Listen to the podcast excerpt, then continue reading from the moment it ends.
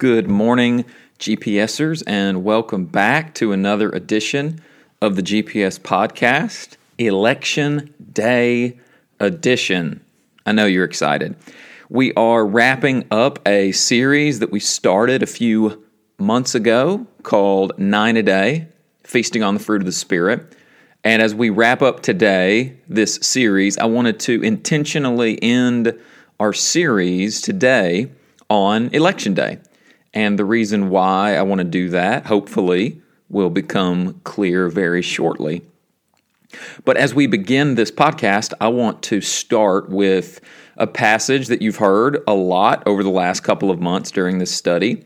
And then I want to read a second passage that we have alluded to, but I have not read in detail. And I want to begin with these two passages to frame what I want to share as we wrap up this study. So the first is from Galatians chapter 5, starting in verse 16 and reading until verse 26. And then the second passage is from 1 Corinthians 2, starting in verse 1 until verse 7. Paul writes in Galatians 5 So I say, walk by the Spirit, and you will not gratify the desires of the flesh. For the flesh desires what is contrary to the Spirit, and the Spirit what is contrary to the flesh. They are in conflict with each other, so that you are not to do whatever you want. But if you are led by the Spirit, you are not under the law. The acts of the flesh are obvious sexual immorality, impurity and debauchery, idolatry and witchcraft hatred, discord, jealousy, fits of rage, selfish ambition, dissensions, factions, and envy, drunkenness, orgies, and the like. I warn you, as I did before, that those who live like this will not inherit the kingdom of God. But the fruit of the Spirit is love, joy, peace, patience, kindness, goodness, faithfulness, gentleness, and self control. Against such things there is no law. Those who belong to Christ Jesus have crucified the flesh with its passions and desires. Since we live by the Spirit, let us keep in step with the Spirit. Let us not become conceited, provoking, and envying one another. 1 Corinthians 2 1 through 7. And so it was with me, brothers and sisters. When I came to you, I did not come with eloquence or human wisdom as I proclaimed to you the testimony about God. For I resolved to know nothing while I was with you except Jesus Christ and Him crucified. I came to you in weakness and with great fear and trembling. My message and my preaching were not wise with persuasive words, but with a demonstration of the Spirit's power, so that your faith might not rest on human wisdom but on God's power. We do, however, speak a message of wisdom among the mature, but not the wisdom of this age or the rulers of this age who are coming to nothing. No, we declare God's wisdom, a mystery that has been hidden and that God destined for our glory before time began. None of the rulers of this age understood it, for if they had, they would not have crucified the Lord of glory. So today we come to the end of these two seasons that we have been journeying through together over the last many months. One season that is ending is this study that we've been carrying out called Nine a Day Feasting on the Fruit of the Spirit. And the other season that we've all been experiencing and other arenas of our life, not as directly as class, is this election season that we've been in. Now, I laugh whenever I hear the, the phrase election season because people talk as if this is a defined beginning and end season of our lives, but it seems like the longer that I live, the more that this thing called election season isn't really much of a season. It's kind of a, an all the time experience. It's an ironic name because it seems more like this endless experience that we're all experiencing together. So that even when an election is over, there immediately becomes talk about the next election. But nevertheless, there is an intensity that happens as we move closer to that November election day, where there does seem to be a little more focus. People start to pay attention a little bit more if they're going to pay attention. And for many people, that season, election season, begins late summer, early August. Well, it was around that time that we began another season, this season of study on this passage in Galatians chapter 5, what is infamously known as the fruit of the Spirit. And we called the series a really important and intentional name. We called this series about the fruit of the Spirit Nine a Day. And the reason why we called it Nine a Day, Feasting on the Fruit of the Spirit, was to play off of that old dietary theme of getting a certain amount of fruits and vegetables a day. That you need to get X number of vegetables a day or X number of fruits a day. That you should, in order to be healthy, in order to be vibrant and be alive at your fullest, you need to have a certain kind of diet. And the reason why I wanted to start the nine a day series right about the time election season was starting is because I wanted us throughout the last several months to pay attention to not just what we were ingesting, but also what we were producing.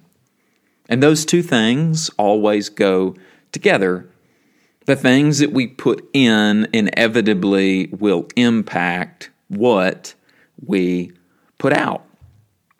And as election season ramps up, and as it was ramping up a few months ago, I felt like it was important for us as Christians, as followers of Jesus, as spirit filled believers, to remind ourselves of the kinds of people that we are called to be in all seasons of life. And that's really been this question below the surface that has bubbled up sometimes in explicit ways, but hopefully has been on the edges of all of these conversations and podcasts and classes that we've been in. That question Who am I becoming in all seasons of my life? What kind of person am I becoming over the course of my life? That famous Dallas Willard quote always pops into my mind whenever I start talking about this theme of becoming. He is famed for saying, You are becoming now who you will be forever. You are becoming now who you will be forever that this quote and this concept hopefully keeps the eternal in mind. That this phrase and this concept and this quote hopefully keeps that subcurrent of eternity constantly before us. And so, no matter where we find ourselves or when we find ourselves, we're drawn back to that question what am I producing? That's why this metaphor of fruit, I think, is so important and timely for us to think about what it means to live as men and women dependent upon the Holy Spirit. Because when we talk about the fruit of the Spirit, it's that second part of the phrase, of the Spirit, that we should never forget. Because what I am producing, who am I becoming, is directly related to who is producing in me. What is producing in me? What is the thing? Who is the thing? Who is the person who is animating me, fueling me, empowering me to live in certain ways? So, that question, who am I becoming? What am I producing? should pose for us that deeper question of who? Who is producing in me? Jesus talks about this in the Sermon on the Mount, is one of a few places where he talks about this, where he talks about good trees and bad trees. And he talks about how the inner essence of the tree will determine what it produces. And so he talks about how a good tree can't bear bad fruit, and a bad tree can't bear good fruit. That if you look at the outside of a tree, it's going to be a reflection of what's going on on the inside of a tree. Or, because he's speaking metaphorically, what's going on the inside of a person. What's happening to my inner essence, to my heart? How and who and what is shaping it and forming it and transforming it? Because we're all going to produce a certain kind of fruit with our life. Is it going to be fruit of the Spirit?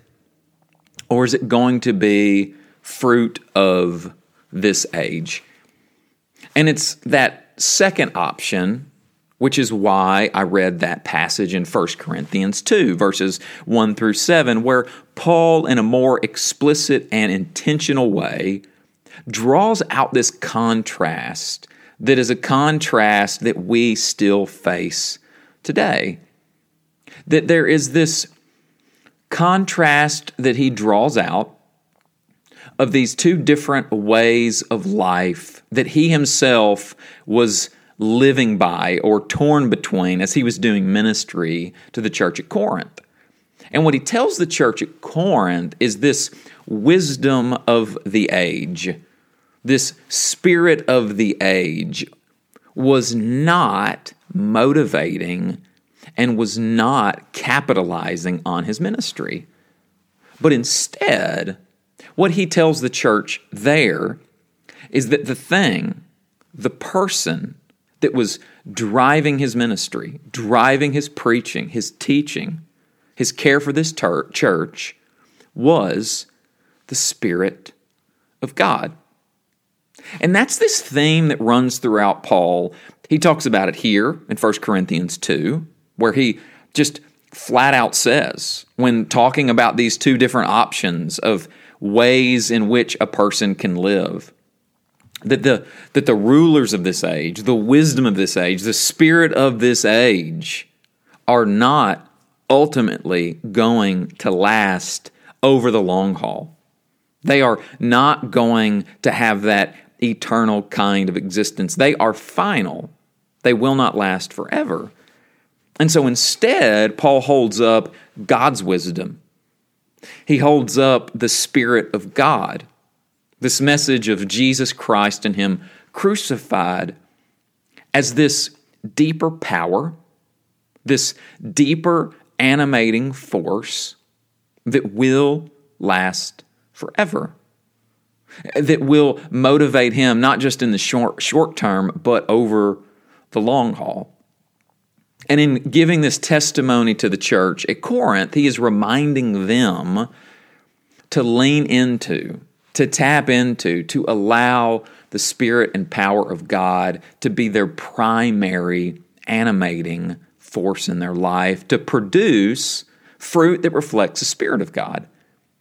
And that same contrast is happening in Galatians 5 as well, although he uses a bit different language, but he still is prioritizing life in the Spirit, walking by the Spirit, being animated by the Spirit, so that, so that these men and women, this church, these followers of Jesus, can produce certain virtues, can carry out a certain way of life, not just within their community, but within the world. Paul keeps drawing the church then, and I think these words are timely because he is drawing the church now back to those things that should remain in the forefront of our hearts and our minds. This fruit of the Spirit, this life in the Spirit, this life of loving your neighbor as yourself, this life where we don't get caught up in hatred and discord, fits of rage and selfish ambitions and dissensions and factions and envy, that that when those things become our focus, when, when that becomes our diet, when that becomes the, the spirit of this age animating us, that, that that will lead us down a certain path that is not a life of freedom. It is not a life that reflects the Spirit of God. It's not a life that reflects the ways of God in the world. And, and so instead, what should occupy our hearts and our minds and our attention is that is that path of the spirit of love, joy, peace, patience, kindness, goodness, faithfulness, gentleness, and self-control. That it's keeping in step with those things that the spirit can more produce in us a certain kind of fruit. Us to produce good fruit because the spirit has transformed us from the inside out. And that, I hope, is the thing that can be taken away from this study that we've been in over the last several weeks and months. That those deeper questions, those deeper allegiances are made most important in our life. That even if we have gotten off track, that hopefully this study has been a reminder of the kind of life for which we were designed, that eternal kind of life, that life in the Spirit, and that we're making time for those most important things so that the Spirit can transform us into certain kinds of people in the world. And I wanted to do this in this crazy and chaotic season because I think that a lot of what's been happening around us has been revealing to us, I hope, and reminding us, I hope, of what is most important.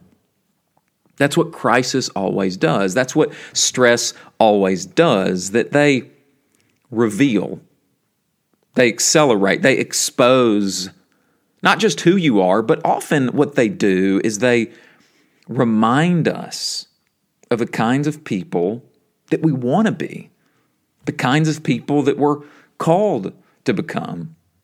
To go back to the Sermon on the Mount, Jesus ends that famous sermon talking about what? The wise man and the foolish man. That one built their house on the rock and the other built their house on the sand. And the storms came and they beat against the house. And one house because it had a certain foundation, it made it through the storm. But this other house, built by the foolish builder, did not make it. It came to a great crash because its foundation was not secure. And the thing that I've always thought about in regards to that teaching is that we don't get to choose the storms of our life very often, but we do get to choose the foundation.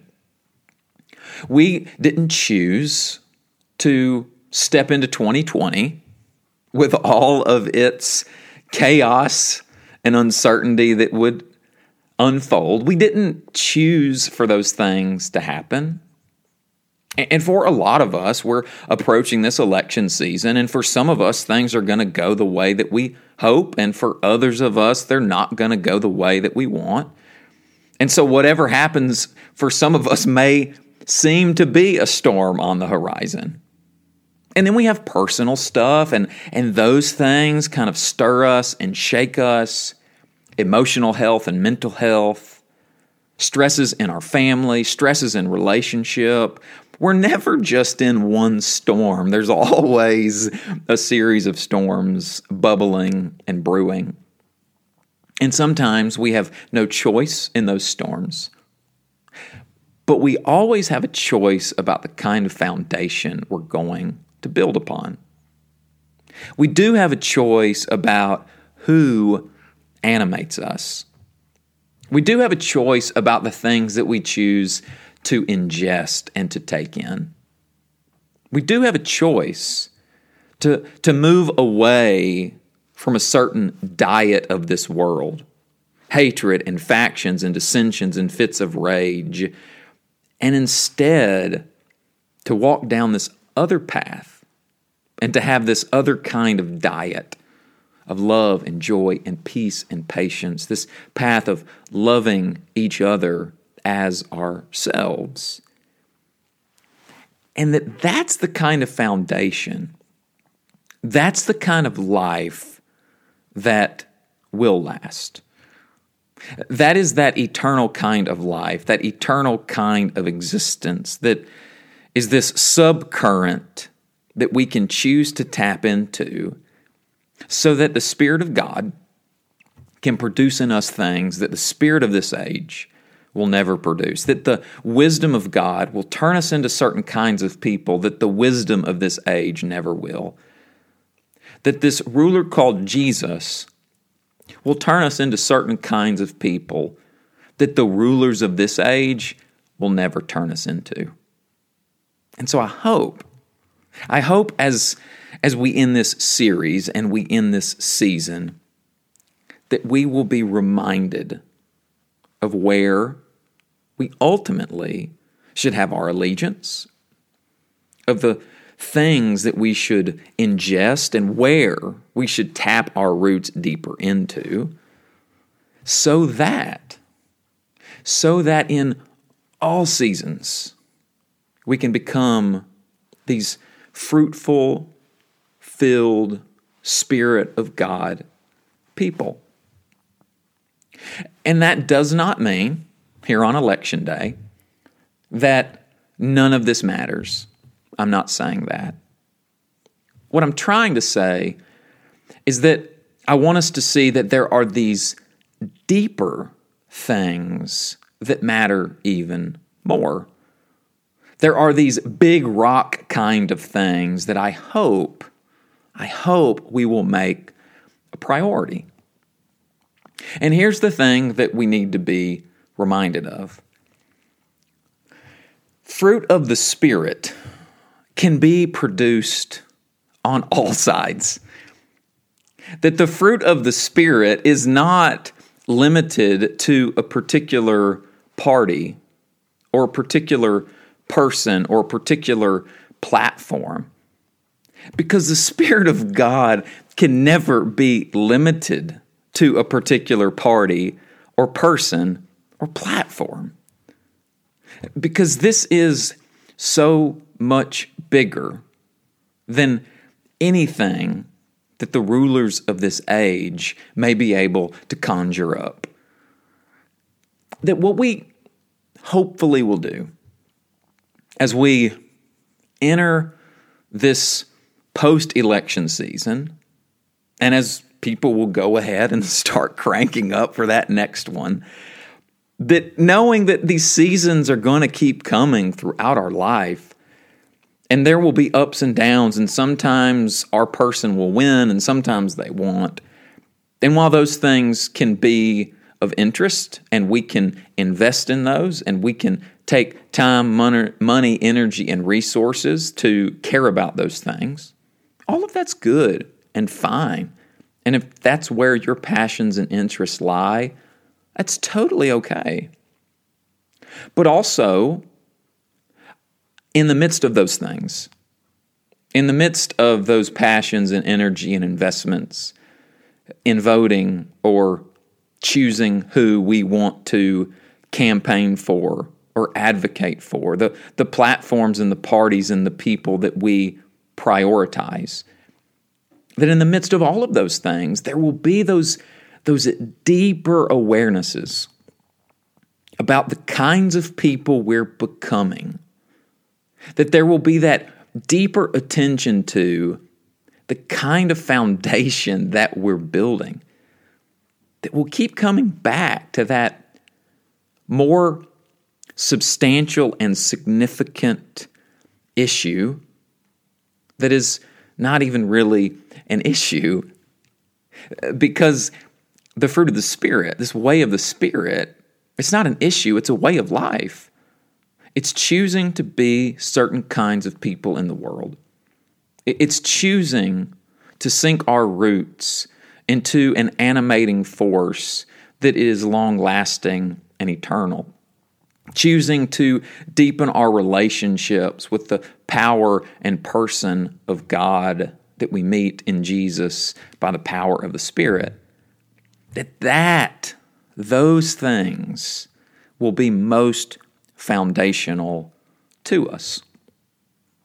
And so, I want to end this series and this podcast with that passage that kicked us off many weeks ago and that kicked us off at the beginning of this very podcast. And I want us to hear these words of Paul as a reminder, as a reminder of what is most important and the kinds of people we're called to become no matter what. So I say, walk by the Spirit, and you will not gratify the desires of the flesh. For the flesh desires what is contrary to the Spirit, and the Spirit what is contrary to the flesh. They are in conflict with each other, so that you are not to do whatever you want, but if you are led by the Spirit, you are not under the law. The acts of the flesh are obvious sexual immorality, impurity and debauchery, idolatry and witchcraft, hatred, discord, jealousy, fits of rage, selfish ambition, dissensions, factions, and envies, drunkenness, orgies, and the like. I warn you, as I did before, that those who live like this will not inherit the kingdom of God. But the fruit of the Spirit is love, joy, peace, patience, kindness goodness, faithfulness, gentleness, and self control. Against such things there is no law. Those who belong to Christ Jesus have crucified the flesh with its passions and desires. Since we live by the Spirit, let us keep in step with the Spirit. Amen.